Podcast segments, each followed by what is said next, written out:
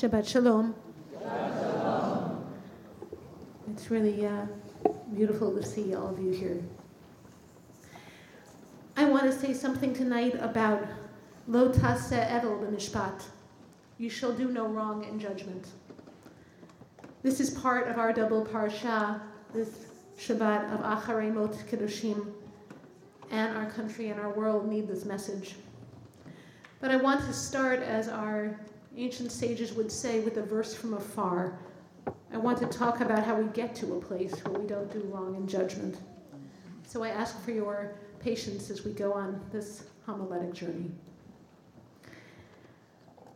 Our parsha Acharei Mot tells of the ritual of the Day of Atonement, in which the high priest enters the Holy of Holies alone, bearing incense to cleanse the shrine of the accumulated crust of human guilt. The ritual is opulent linen, embroidery, immersions, the sacred journey inward to the holy place. I love this kind of ritual. I often manage to avoid noticing that all the pageantry centers on blood. It's blood that the high priest sprinkles to cleanse the holy place. I shy away from the parts of the ritual that are messy, violent, and not very majestic. But this year, I find myself paying attention to the blood. And I notice that in our parasha, after describing this ritual of atonement, the Torah says the following If anyone of the house of Israel or of those guests who reside among them partake of any blood, I will set my face against that soul that partakes of the blood, and cut that soul off from its people, for the blood is the soul. Ki hadam hu hanefesh. And the word I'm translating as soul, nefesh, doesn't translate into English. Biblical translators trans- sometimes translate this word as soul, but it can also mean body, and it can also mean life. Nefesh means the spirit embodied in the body, the life force, that which animates a human being and makes us more than the sum of our atoms. And more than any other Hebrew word for soul, the word nefesh implies a non dualism of body and soul. Our earliest ancestors believed that the, life, the essence of the life force, this body soul complex, was embodied in the blood.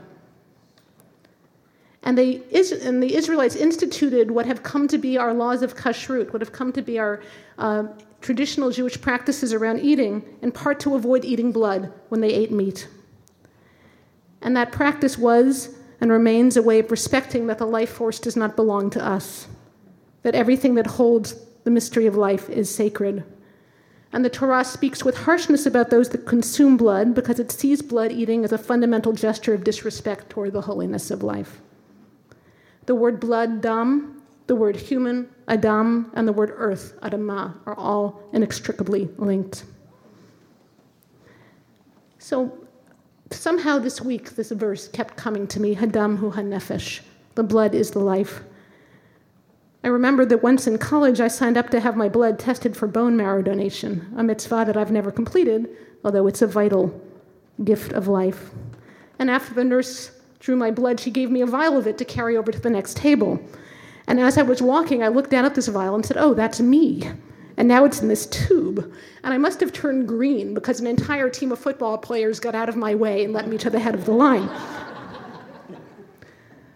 so I find myself resonating with our tradition's intuition about the eeriness of blood. The Tosafot the commentary on the Talmud explains the verse Kidam hu hanefesh by saying that blood is the location of a person's soul, and one who causes a person to have a wound removes a bit of the soul. When we wound someone or wrong them or humiliate them, we hurt the soul of that person. I don't think that's an accident that this verse Hadam hu hanefesh comes in a parashat called, called Acharei Mot, after the death.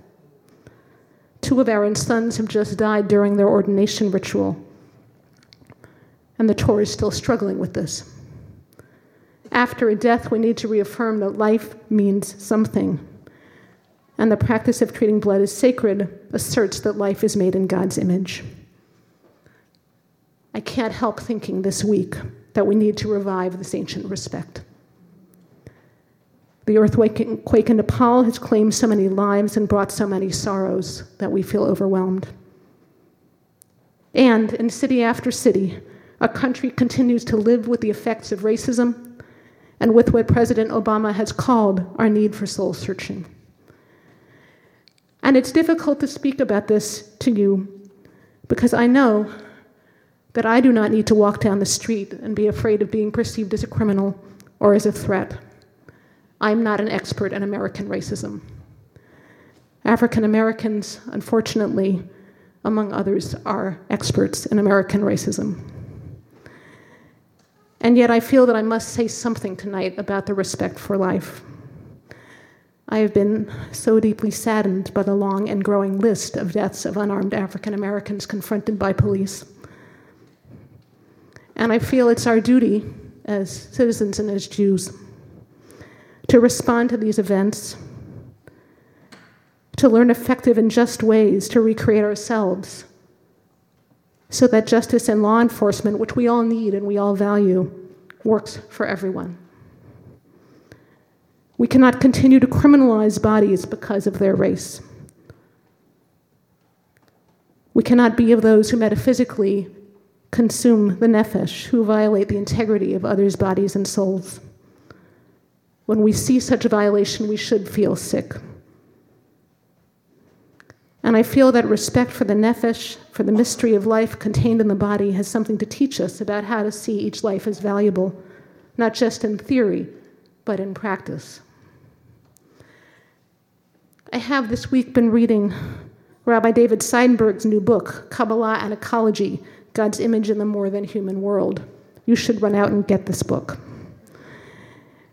In the book, Rabbi Seidenberg gathers Kabbalistic texts that speak of the divine image as something that unites all beings. And one text from the Zohar Chadash, which is an appendix to the Zohar, explores the Genesis story in which humans are created and comments on the verse in which God says, Let us make human beings. So the obvious question is right, who is God talking to? Right, who is the us? There are many, many answers to this question. The Zohar Chadash offers this answer. So when God said, Na'aset ha'adam b'tzalmenu kidmutenu, when God said, make um, let us make Adam in our image as our likeness, the word na'aseh ends in the letter hey, and they say this hey is the hey. And for the Kabbalist, the hey is the Shekhinah, the divine presence. It means the Shekhinah and all that exists below who are united in her, in her image, in actuality, mamash. That means for real. In other words, when God says, let us make human beings, God is, is making the human beings in Shekhinah's image. And what this text means is in a divine image that is multiple, like we are multiple. We're not an I, we're a we. And when, and when this text says mamash, it's real, mamash, it's, we're made in Shekhinah's image, it's not just the emphatic mamash, or as you might have heard in Yiddish, mamash. It means to have substance, to have physical form. God's image appears not as a spiritual entity that we can't see, but in our mamash, in our actual forms in which we live and move. And our, to me, that, that means what it means to me right now is that our respect for the dignity of other beings is not to be a respect in the abstract.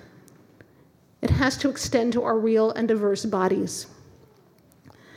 When we talk about equality, but we don't act that way, when we teach our children that we're all equal, but we don't make that stick in our, on our streets, in our schools, in our workplaces, in our courtrooms, our good intentions aren't enough. That's not mamash. That's the abstract. It's, it's not the hey, it's not the Shekhinah, it's not here and present. It's not real. I hope and believe that if we look at a person and we see the nefesh, if we see the life force, the unique mystery that animates them, that we will value their lives. And that valuing has to cause us to reconsider our thoughts, our actions, our assumptions, our fears and self deceptions. To see the nefesh has to mean to change in response to that nefesh. So the Torah is telling me blood matters, bodies matter, black lives matter, all lives matter. And the word matter itself is an encoding of what I'm trying to say. Matter means what is solid and what is real. And to me, when the Torah says the blood is the soul, our ancestors are speaking to us about their sense that the life force cannot be tamed or used or consumed for our benefit, but deserves to be honored. I mentioned at the beginning of my drash that the second half of this week's double parsha, Kedoshim, the holiness code, contains the verse Lo ta'aseh evel b'mishpat. You shall do no wrong in judgment. How do we comply with this mandate? To do no wrong in judgment. How do we comply with a mandate to judge people fairly?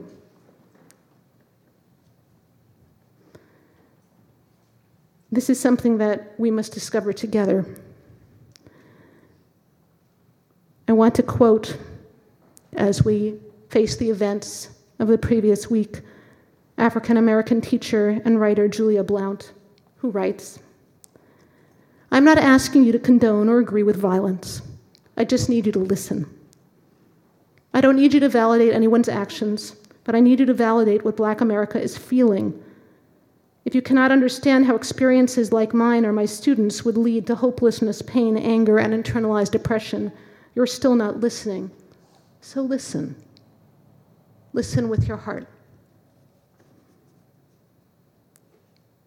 And perhaps in hearing that plea to listen, we can also listen to the heart, to the heartbeat, the blood that is the spirit and the life force, the presence of Shekhinah in the body that is so fragile and so precious. We can adopt our ancestors' value of Hadam hu Hanefesh, the blood is the soul. We can regain that sensitivity to the life force. And maybe then we have a shot at doing what it says in our parasha. Kedoshim tihiyu ki kadosh ani. Be holy, because I, the eternal, am holy. Shabbat Shalom to you all.